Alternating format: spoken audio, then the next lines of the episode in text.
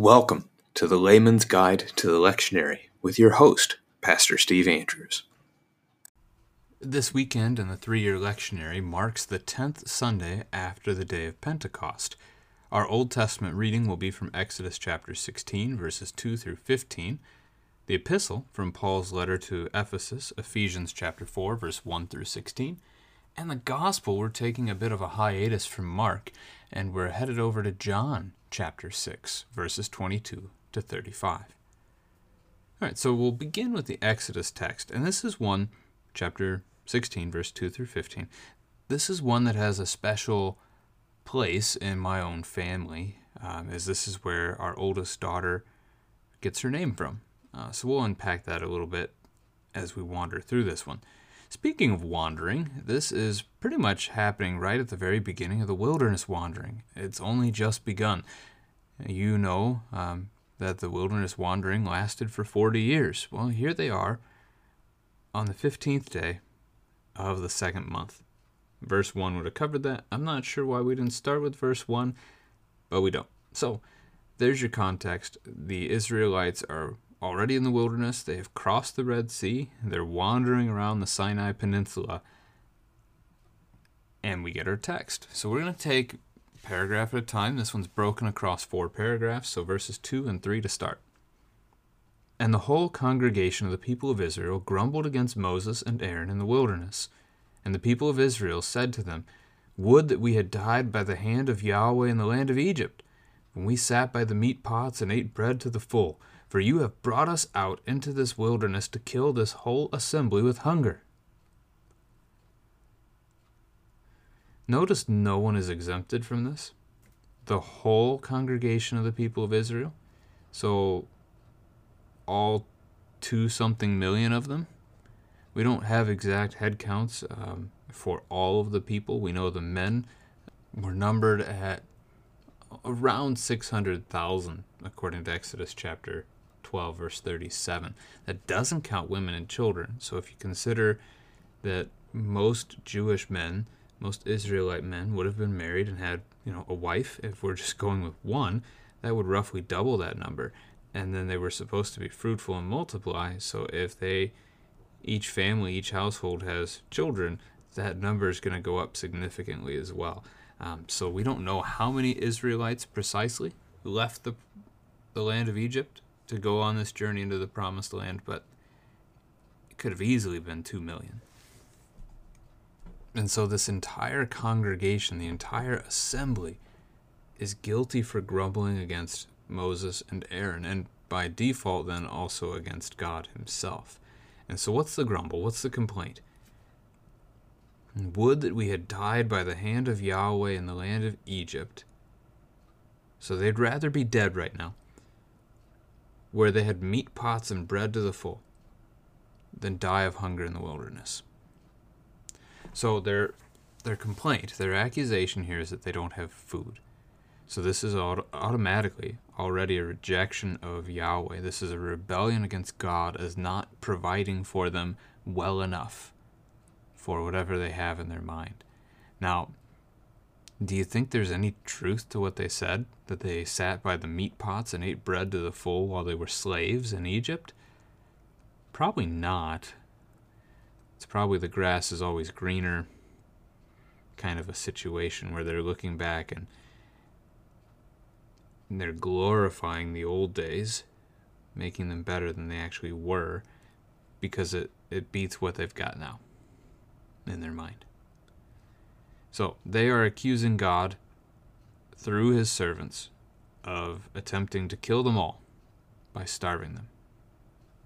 Verse 4, God responds Then Yahweh said to Moses, Behold, I am about to rain bread from heaven for you, and the people shall go out and gather a day's portion every day, that I may test them, whether they will walk in my law or not. On the sixth day, when they prepare what they bring in, it will be twice as much as they gather daily. So Moses and Aaron said to all the people of Israel, At evening you shall know that it was Yahweh who brought you out of the land of Egypt, and in the morning you shall see the glory of Yahweh, because he has heard your grumbling against Yahweh. For what are we that you grumble against us?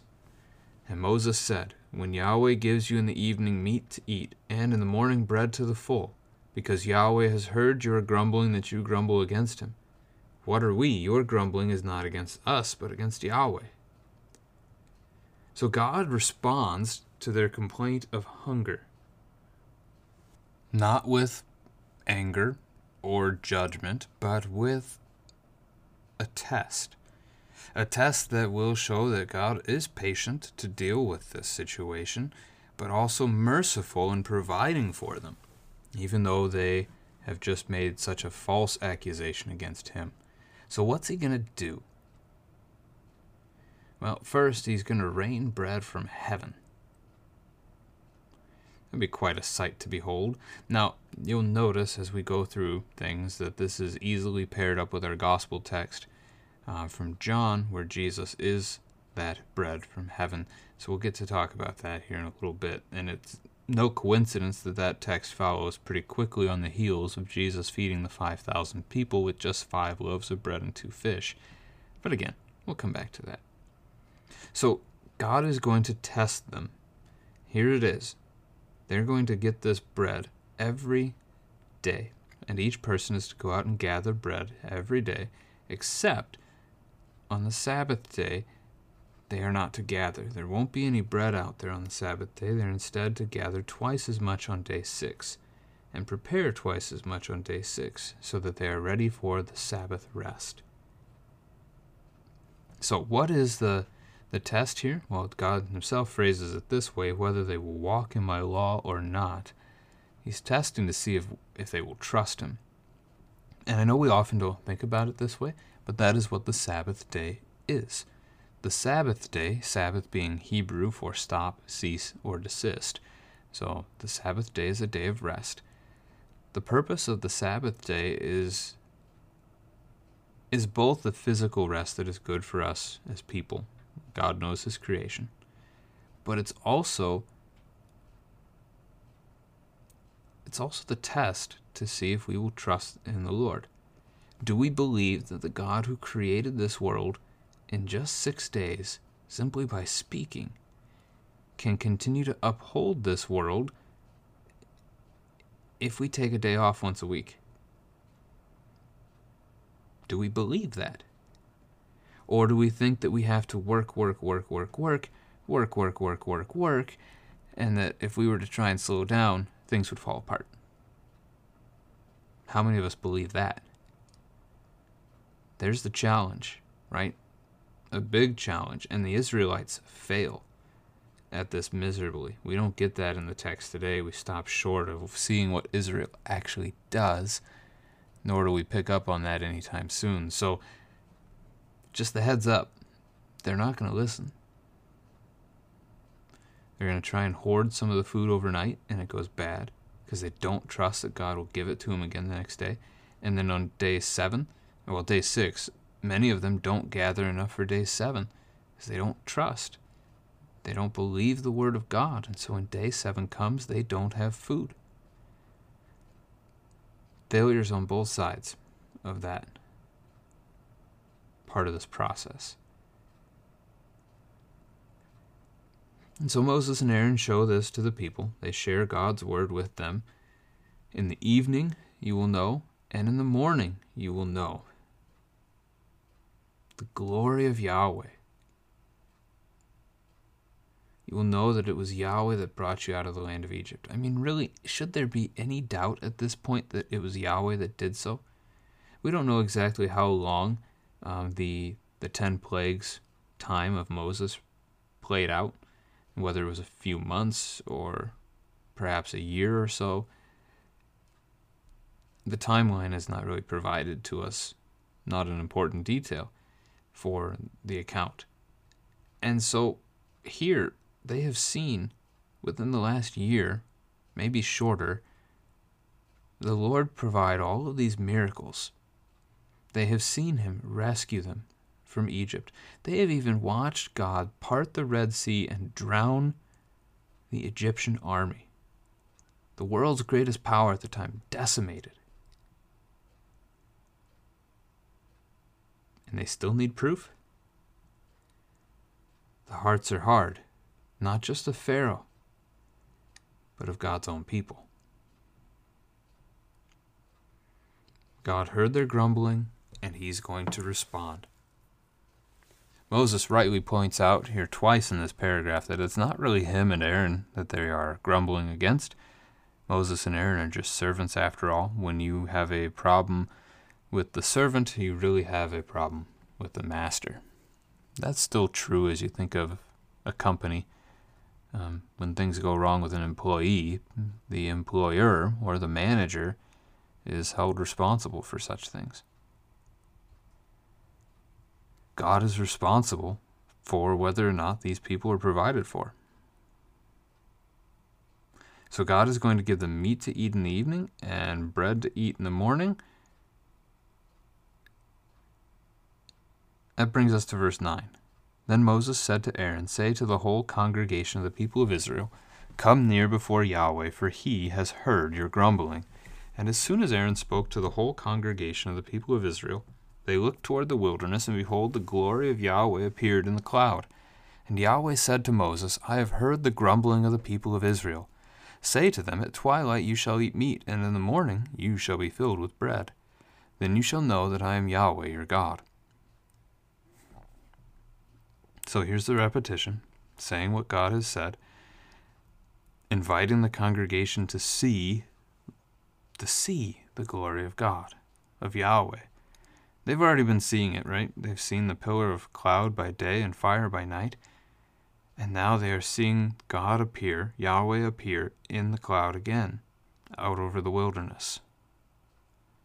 God speaks to Moses Twilight you shall eat meat, so when the sun goes down, and in the morning you shall be filled with bread.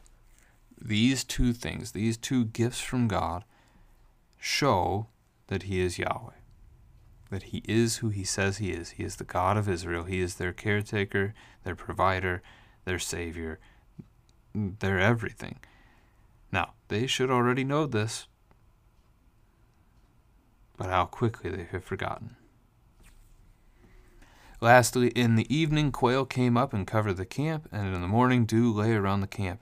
When the dew had gone up, there was on the face of the wilderness a fine flake like thing, fine as frost on the ground. When the people of Israel saw it, they said to one another, What is it? For they did not know what it was. And Moses said to them, It is the bread that Yahweh has given you to eat. Now you can read more about the quail in Numbers chapter 11, although that does appear to be a bit of a different account than this one was. Um, that comes on the heels of them leaving Sinai, where here they're still on their way to Mount Sinai. Either way, um, they they fail with the quail too, but you can see that again. Numbers chapter 11. So for now, we're just going to primarily focus on the manna, but first we do have the note in the evening quail came up and covered the camp. So they got meat to eat. They you know, they complained about not having the meat pots anymore, so God gave them quail. In the morning, this is what we have a little more time spent on in the book of Exodus, dew lay on the ground of the camp. So you, are familiar with dew, you see it on those spring days, those days where it cools off at night and it warms up during the day. That sometimes there is a moisture on the ground in the mornings. You walk through your grass, your shoes get all wet. Well, here it is for them. Except when that dew dries up, it leaves behind manna, uh, a bread, a flake like bread. Real fine, as you see, fine as frost on the ground, so they have to gather it. When the people of Israel saw it, they said to one another, What is it? That is, in Hebrew, manna, manna, so that name sticks. For the rest of Israel's history, and even up to the present day, it is called manna. It is called, what is it? Because they don't know. So Moses has to share with them what it is. It is the bread that Yahweh has given you to eat. He made a promise, he keeps his promise. Now, again, they don't do well with this. And I also mentioned that this is a text of special importance to my family, um, that my daughter's name comes from this one. So let me share that with you briefly. Um, our oldest daughter is named Talia Faith. Uh, so Talia, T A L I A. That is the name that comes out of this text, although you don't really see it here in English, like you do some Hebrew names. Instead, Tal, T A L, is the Hebrew word dew, for dew. And so this dew that's on the ground in the morning is Tal. And then Yah, when added to a name, is the divine name, such as in names like Isaiah or Jeremiah. Those names have it too. And so Talia, as a name, means dew of Yahweh. And then faith uh, comes out of the Latin language originally and, and means uh, from fides, means trust. And so we have hoped by naming our daughter what we did that she would trust that the Lord will always provide for her. Coming out of this text, we know it's a promise that the Lord has made. First article, as we talk about, about the Apostles' Creed, first article gifts of the Lord that He provides for His people. And while that may not look like what we want it to, in the long run, He has provided for us even the salvation, even the resurrection from the dead. And so we rejoice. And it is our hope that our daughter will many times in her life have the opportunity to to remember that very good promise of the Lord to us and also share that promise with others as they wonder what her name means. As we move into part 2 of the letter of Paul to the Ephesians, chapter 4 verses 1 through 16, it really has that feel to it, right? As we saw last week at the end of the chapter, the third chapter, Paul gives a good doxology. I mean, the way he wraps up chapter 3 could easily have been the wrapping up of the letter, but instead he's just about halfway through. And so, really, it feels like a part 2, a continuation of what he had said before. So, we've got 16 verses in Ephesians today, and we're going to look at verses 1 through 8 together to start. I, therefore, a prisoner for the Lord, urge you to walk in a manner worthy of the calling to which you have been called, with all humility and gentleness, with patience, bearing with one another in love, eager to maintain the unity of the Spirit in the bond of peace. There is one body and one Spirit, just as you were called to the one hope that belongs to your call one Lord, one faith, one baptism one God and Father of all, who is over all and through all and in all. But grace was given to each one of us according to the measure of Christ's gift. Therefore, it says, When he ascended on high, he led a host of captives, and he gave gifts to men. It's our first part of the text today. And so it begins with Paul acknowledging his status, his standing before the Lord. He is a prisoner. That's not a word that we would probably like to use when we think of our our faith, of our Savior, of our God. But it is scriptural language and it's not alone. Scripture will also go on to refer to us as slaves of Christ slaves to God. And that really it does fight against our pride. It fights against our American ideals of freedom and liberty.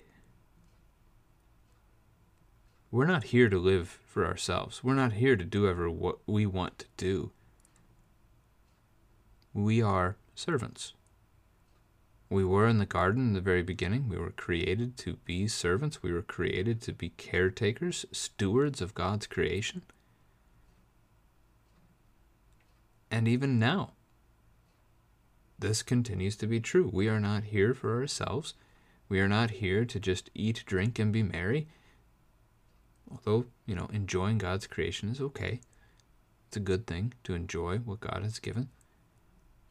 But it's more than that we are here to love one another, to serve one another, and that applies both inside the church and also outside the church. And so that's what Paul is going to hint at with that single word, prisoner, there. Now, he is a prisoner in chains, also physically, as preaching the gospel gets him in trouble more than once. So he's a prisoner because he's been sharing the word of God, sharing the good news.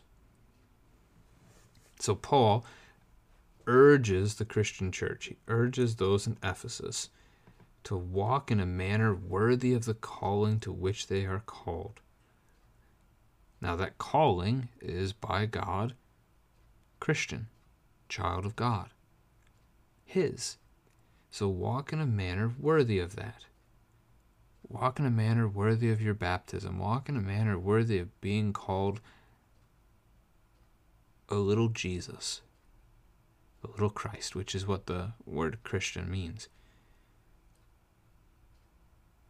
Well, what does that look like? Well, humble.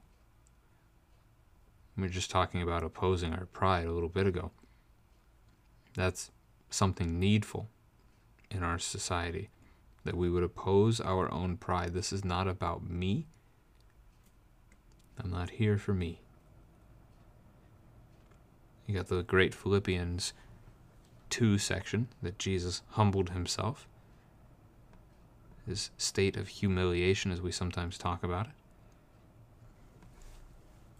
He was willing to think not of his himself or his own needs, but rather to lay down his life for his friends. Gentleness as well. We are called by Peter in 1 Peter chapter 3 to be ready always to give a reason for the hope that is in us, but to do it with gentleness and respect. You're probably not going to win over people for the gospel by screaming at them, but by being gentle, by showing them the love of Christ that He has for them, even in their rebellion. Patience is another one. That's a tough one.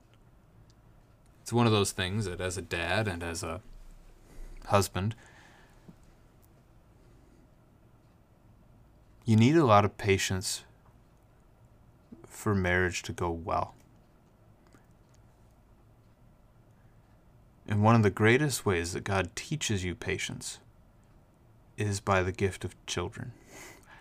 They test your patience all the time and they push those buttons, then they really work you. And so your your patience grows, and as your patience grows, you can actually be a better husband or a better wife to your spouse because you can now be more patient with them, more forgiving with them because you've learned how to forgive and be patient with your kids. Bear with one another in love. This is inside the body right? Don't mistake that. We are talking about the church. And so we're not talking about bearing with one another as in all people in the world, but a good portion of them, right? The Christian church, roughly 2 billion people. That's a lot of people to bear with. But we are to bear one another's burdens. And we are also to bear with one another's sinfulness. So my brother sins against me, and I show him patience, I show him gentleness, and I restore him gently to Christ. I sin against my brother, and he does the same thing for me. Verse 3, this gets at the next thing eager to maintain the unity of the Spirit. We are one body. Do we look like it? just how many Christian denominations are there? Do we look like one body? Is there a, a way by which, even though we have our disagreements now, that we could start conversations and try to move towards reconciling? Is there a way that we can pray that the Lord would have his hand in that process and bring about reconciliation among his people? The bond of peace. We saw that again stressed, emphasized last week in chapter 3. So, verse 4, there is one body and one spirit. And really, that continues with verse 5 as well. So, one body, one spirit, one hope, one Lord, one faith, one baptism, one God, one Father. Catching on yet? There's not a Christian church here and a Christian church over there and a Christian church in that place. We are one body. And what body? Well, the body of Christ Himself. One body, one spirit. The Holy Spirit is not multiple people. And so when the Holy Spirit calls you to be part of His family, He calls you to be part of His family. You're in. That's it. And now, while in, we pray and we fight for that bond of peace again. We have one hope. The hope of the Baptist is not any different than the hope of the Lutheran. We want to be in paradise. We want to be with Christ forevermore. That hope. So, one Lord, one faith, one baptism. I know there's a lot of disagreement in the church today about baptism. Do we baptize infants or not baptize them? Do we baptize by sprinkling water or by completely dunking a person underwater? There are differences, and those differences do matter. Again, we need to talk about them. We need to study the Word of God together and pray that the Lord would bring reconciliation. But in the meantime, there is only one baptism. That is why, as, as, Lutherans, when somebody from another Christian congregation comes to our church, we don't require them to be rebaptized. We don't put any stock in that. They are baptized into Christ, they're His already. One God, one Father of all. He's over all, through all, in all. So over, he's above, he has the higher position, he has the higher rank. He provides for all people. He is through all. So he works through us for the good of his kingdom. He works through the body of Christ to care for his creation. And in all. That the Holy Spirit dwells in us, that we can be called children of God. Verse 7 Grace was given to each of us according to the measure of Christ's gift. So it is the Lord who decides how to apportion his gifts to his people.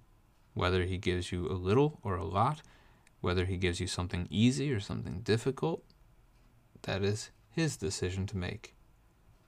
And he has made it for you. And then verse 8 is a citation from Psalm 68, verse 18 when he ascended on high, Jesus ascended into heaven on the day of ascension, 40 days after Easter. He led a host of captives, be sinners like you and me, were now his, and he gave gifts to men. So again, Psalm 68, verse 18 covers uh, this. What are these gifts that Christ gives to men? What are these gifts that Christ gives to us sinners who are now His as He takes us to be with Himself? Well, gifts of forgiveness and life, salvation.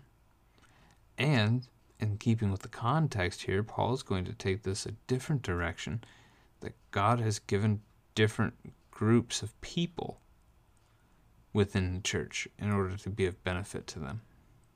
And these are different gifts. Verse 9 is set apart in parentheses in our ESV Bibles as an indication that it doesn't necessarily follow the same train of thought, kind of a side note. So let's go ahead and read the rest of the text, including starting out with the side note here in verse 9, all the way through verse 16. In saying he ascended, what does it mean but that he had also descended into the lower regions of the earth? He who descended is the one who also ascended far above all heavens, that he might fill all things. And he gave the apostles, the prophets, the evangelists, the shepherds, and teachers to equip the saints for every work of ministry, for building up the body of Christ until we all attain to the unity of the faith and of the knowledge of the Son of God, to mature manhood, to the measure of the stature of the fullness of Christ, so that we may no longer be children tossed to and fro by the waves and carried about by every kind of doctrine, by human cunning, by craftiness and deceitful schemes Rather, speaking the truth in love, we are to grow up in every way into Him who is the head, into Christ, from whom the whole body, joined and held together by every joint with which it is equipped, when each part is working properly, makes the body grow so that it builds itself up in love. So here's your side note Jesus ascended. Paul says if he ascended, in order to have done that, he had to first descend. Now, you'll hear sometimes this is a reference to the descent into hell. Grammatically speaking, I don't see any necessity of that. First Peter chapter 3 would be the other one that we tend to use to talk about that that text within the Apostles' Creed. Instead here, I think we would take this verse as being a reference to de- to the descent that is connected with the incarnation, that Jesus Christ came down into this world. He descended from heaven to earth and became a man in order that he might fill all things. So Jesus ascended into heaven as the final fulfillment of who he is as our God. That's one way to think about it. I guess he might fill all things but would also be possibly a reference to the fact that Jesus sends the Holy Spirit into creation and it is the Holy Spirit who then works to fill us with His Word and with His sacraments. So then we see Jesus has given to the church different people, different functions, different tasks. And so we have apostles.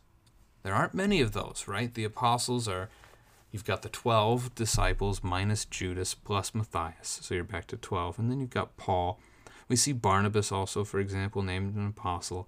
An apostle is someone who has seen the risen Christ and been directly commissioned by him to do the work. There aren't many of those. It's a special group of men that the Lord has given to his church. Very bold, uh, very much so taking the gospel wherever they, they had the opportunity, uh, most of them dying for what they believed. So, apostles, prophets. A prophet is anyone who speaks the word of God. Um, the Old Testament prophets did that. It was often combined with getting to see the future, but that was again just saying what God gave them to say. God doesn't necessarily work the same way anymore, but He has given us His word, and we are prophets when we speak His word to one another, or to anyone for that matter. Evangelist comes from the Greek word euangelizomai, which is to share the good news. So an evangelist is someone who shares the good news. So we have evangelists in the church who are really good at sharing the good news. I once knew a man in my days of living in Minnesota, a Christian brother, and the way people described him to me was that you could put him in front of a wall and he could evangelize the wall. He was just, he loved talking about Jesus, he loved sharing the gospel with others. It's a gift, it's a good thing. Shepherds. A shepherd cares for the sheep. This is what Jesus tells Peter to do, right? In John's gospel, as he basically recommissions him after Peter's threefold denial. Feed my sheep, tend my flock. Shepherds care for the sheep. So these are most likened to our pastors today in the church who care for the congregation. Seek to give it good food, which is word and sacrament, and also to protect it from enemy attack. The devil and our own sinful flesh and the world around us are fighting against us each and every day. And also teachers, people who are skilled in, in teaching God's word so that others may hear it and understand it. So God has given these different men to the church for the purpose of, verse 12, equipping the saints for the work of ministry. So that's all of us. We have these specific people equipping us so that we are ready to go out and share the gospel too. It's not just your pastor's job, it's everybody's. We get to do it in our vocations. We get to share Christ with the people that we know, whoever those people might be. So we're each equipped to share the gospel and also for building up the body of Christ. So we encourage one another each and every day so that we may be that body together. You know, the the body takes care of the other parts of the body. When the mouth chews food, it does so for the good of the rest of the body. When the eye sees imposing disaster, it does so for the good of the rest of the body. And so we do too, together, as God's people, we share in this faith and in this life, encouraging one another by the gifts that the Lord gives. Verse 13 honestly strikes me as paradise until we attain the unity of the faith, knowledge of the Son, mature manhood, and the measure of the stature of the fullness of Christ. I mean, yeah. Unity. Unity is far off. That doesn't mean we don't pray for it, it doesn't mean we don't fight for it. Mature manhood? Eh, questionable, right? No, the, the idea of manhood is is seen best in Christ Himself. And so we learn to be like our Lord and Savior Jesus Christ in maturity rather than kind of as infants. The fullness of Christ. Well, we will have that certainly in paradise.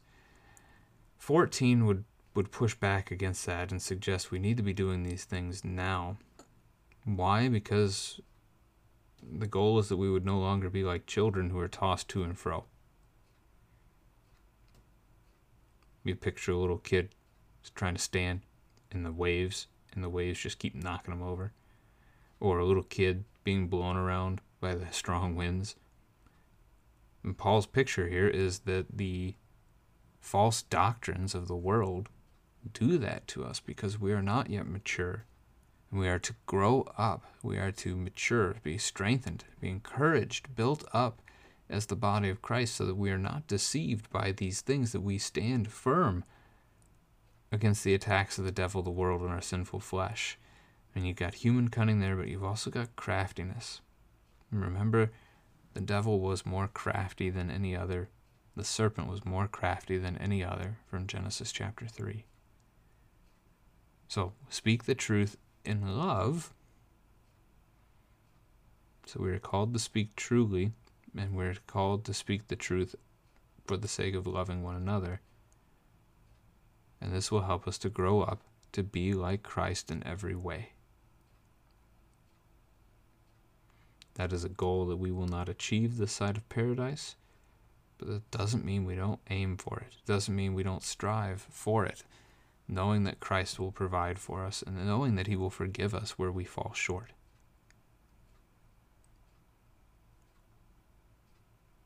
So the whole body is joined together and held together. Think of your body, your physical body, and how it works and how all the pieces go together. And the body of Christ, the church, is that way also. When it works properly, the body grows and builds up itself. That love word here is the same agape word we saw back in chapter 3, verse 17, the agape love of God in which we are rooted and established and grounded in this life. So we are now built up in this love. We are nourished by it as the the roots drink from the love of God and provide that, that benefit to us as his people. This brings us to our gospel text, John chapter 6, verses 22 to 35. I'm going to do it in two parts today. Verse 22 through 24 first. On the next day, the crowd that remained on the other side of the sea saw that there had been only one boat there, and that Jesus had not entered the boat with his disciples, but that his disciples had gone away alone. Other boats from Tiberias came near the place where they had eaten the bread after the Lord had given thanks. So when the crowd saw that Jesus was not there, nor his disciples, they themselves got into the boats and went to Capernaum, seeking Jesus. On the next day, so what's going on here? And, and actually, taking a step backwards, why are we in John all of a sudden? We've been in Mark for last seven, eight weeks. I can count yeah, the last eight weeks in a row, and now all of a sudden we're in John. So what's going on? Well, on the next day, here, verse 22, makes us look backwards and see what we've just missed. So John has just given the account of the feeding of the 5,000 and then Jesus walking on water. And this is a follow up to that.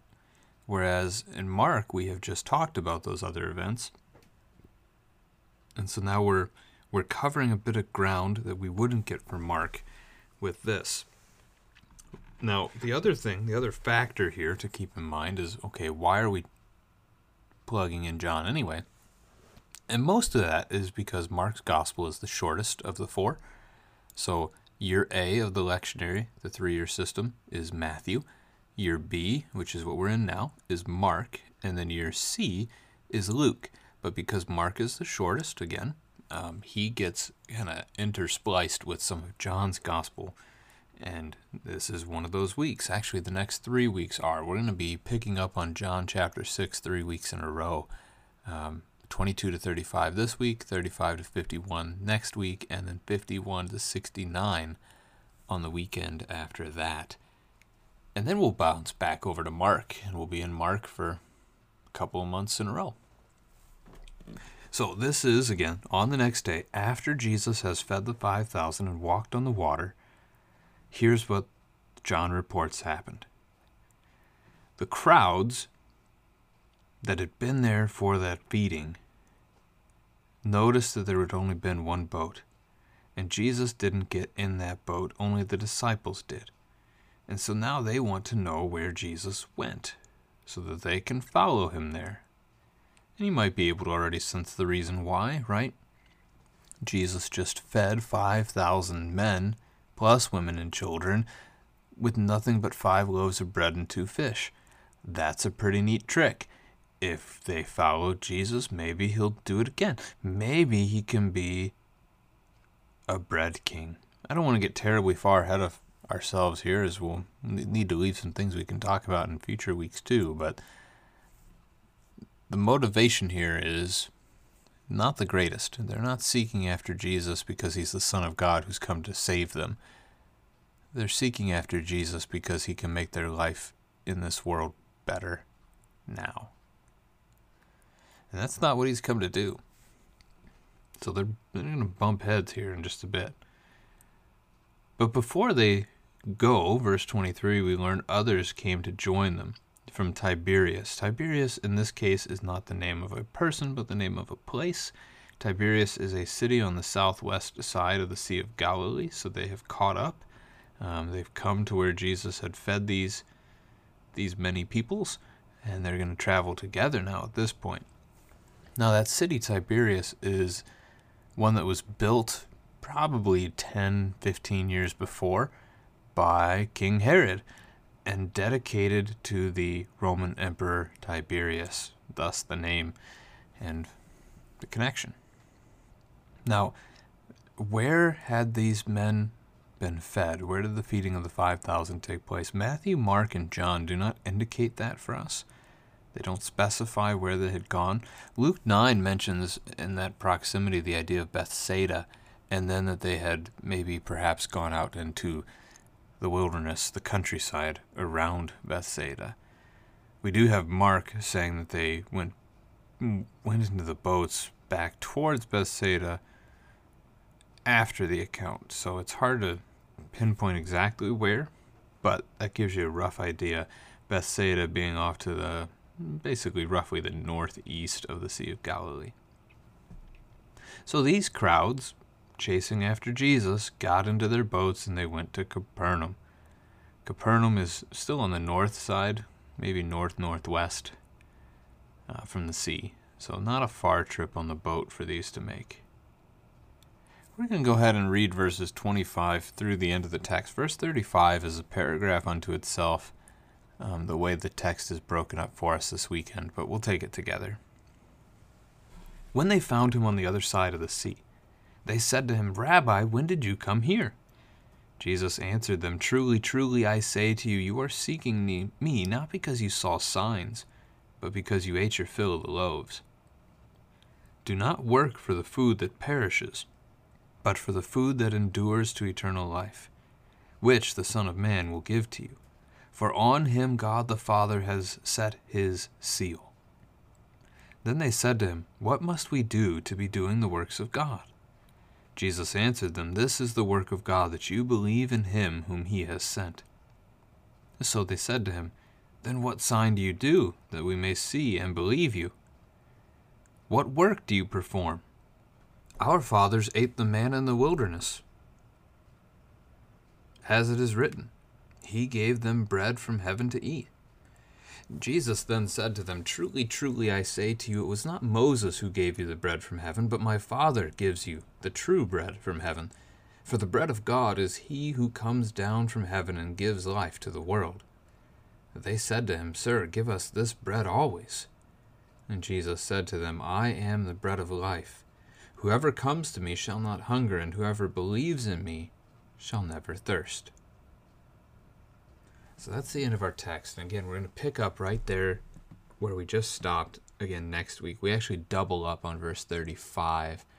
And then the week after that, we double up on verse 51. So we'll get those twice. So here we have the conversation. They found Jesus and they ask him when he got to where he was because they're confused, right? They didn't see him go. They're not sure how he got there. They know he didn't take a boat because there were no boats for him to take. And he tells them the truth, right? Truly, truly. He says it plainly. They're not actually looking for Jesus, they're not looking for who he is or what he's come to do. They're there because of the bread miracle and they're hoping he's going to do it again. And so Jesus rebukes them. Softly, it seems, in the text, but still, nonetheless. Do not work for the food that perishes. They have traveled all this way for food that doesn't endure. Don't work for that, but work for the food that endures to eternal life. And that would be Jesus, as he's about to describe to them that Jesus is the food that endures the Son of Man will give it to you. Jesus is going to give himself to us. And you can already see where this might be going, right? Where does Jesus give us himself that endures to eternal life? There are many Christians who believe that John 6 is talking about the Lord's Supper. There are many Christians who argue that it isn't. I'm in favor of it as being about the Lord's Supper, or at least in part. That's part of our conversation that we want to have in regards to John 6. Jesus gives himself to us. Take, eat, this is my body. Take, drink, this is my blood. On him, God the Father has set his seal. That's a really bold statement. He has the stamp of God's approval. Uh, we might talk about this maybe perhaps as his anointing, as being what he's referring to here. You could talk about his baptism. Those are a couple of possibilities for when God sealed him. So then they ask what the works of God are. How do we do these works of God? And Jesus says that there is only one this is the work of God that you believe in him whom he has sent. That's not what you normally hear, right? The work of God, that we would keep the commandments, that we would do do good works, all those kinds of things. Here Jesus is describing it for us. What is the work of God? Believe. Believe in the one whom God sent. Believe in the Son. Believe in the gifts, receive the gifts through faith.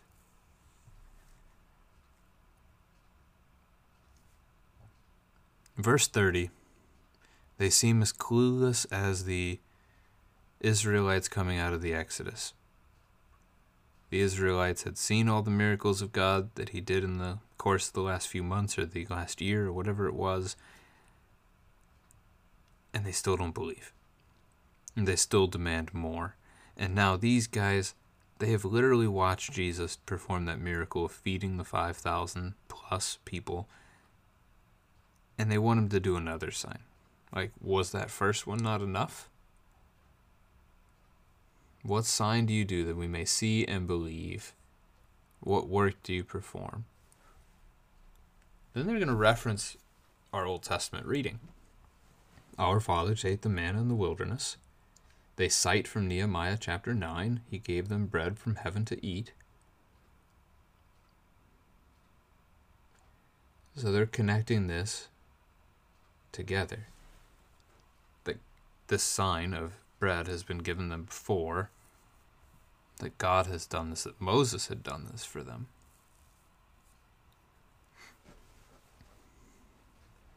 Jesus points out to them that the bread that came did not come from Moses, but the bread that came to them came from the Father. That it is God the Father who cared for them, it is God the Father who fed them in the wilderness that, well, those 40 years. But now Jesus shifts it, right? Verse 53, 33 The bread of God is he who comes down from heaven and gives life to the world. So there's a you know pause. There is your argument for this is not about the Lord's Supper. Like probably focus on that particular verse as the strongest verse. Jesus is the bread of life. You know, one of the John statements. Coming right up. One of those I am statements. So Jesus is the bread that comes down from heaven. Jesus is the one who gives life to the world. And we know he has done so by his death on the cross and his resurrection, that the tomb was empty on the third day. But you'd have to stop pretty immediately there to not see it expand beyond that, or at least potentially expand beyond that. Because they respond and they say, Sir, give us this bread always. Well, of course right? Um, they want the bread always, they want more. Best construction would look at this much like the account a couple of chapters prior, in John chapter 4, about the woman at the well, who, when Jesus tells her about the living water that he can give her that would well up inside of her until everlasting life, she said, Sir, give me this water. Give me this water, give us this bread. It is hard to not connect this to the sacraments, right? Water, baptism, bread, together with wine as the Lord's Supper. They want this bread always. And guess what? Guess what we have, church? We have that bread always. Both in the sacramental sense and in the sense of just having Jesus, the body of Christ, together always, right? He promised, Matthew 28, I'm with you always to the end of the age. But we have that bread. Some Christians even have that bread daily in their congregations as they gather as the people of God. All right, so here we have verse 35, one of those great I am statements. I am. Uh, this comes from the Exodus 3 account as we have God explaining to Moses who he is. He says, I am who I am. Ehyeh Asher Ehyeh. I am who I am. So Ehyeh, I am, is the name that God calls himself. Then he tells Moses to say to the people of Israel, Yahweh, the God of your fathers, the God of Abraham, Isaac, and Jacob, is the one who sent me to you. So Yahweh is Hebrew for He is. God says, I am. We respond, He is. That's the divine name. And so God gives his divine name, I am. And we very clearly see in the context of John's letter that as Jesus makes these I am statements, he really aggravates the Pharisees. They want to charge him with blasphemy because they get it. Jesus isn't speaking metaphors. Jesus is claiming to be God. They see it, and they want to kill him for it. If he was just making these crazy metaphors that don't make any sense, they wouldn't have wanted to put him to death. But there's something bigger going on. So Jesus is the bread of life. He is the one that God the Father sends down from heaven to give life to the world. Whoever comes to me shall not hunger, whoever believes in me shall not thirst, never thirst. So, again, the Lord's Supper and baptism, connections with John 6 and John 4, they're certainly there. We can certainly talk about them as, as such. The key here is Jesus is the bread of life. He gives himself to us that we may live, and we get to live with him forevermore. A wonderful gift that that is. So, again, next week we're going to start with this verse 35 with the I am the bread of life statement that Jesus makes, and we'll see how that conversation continues.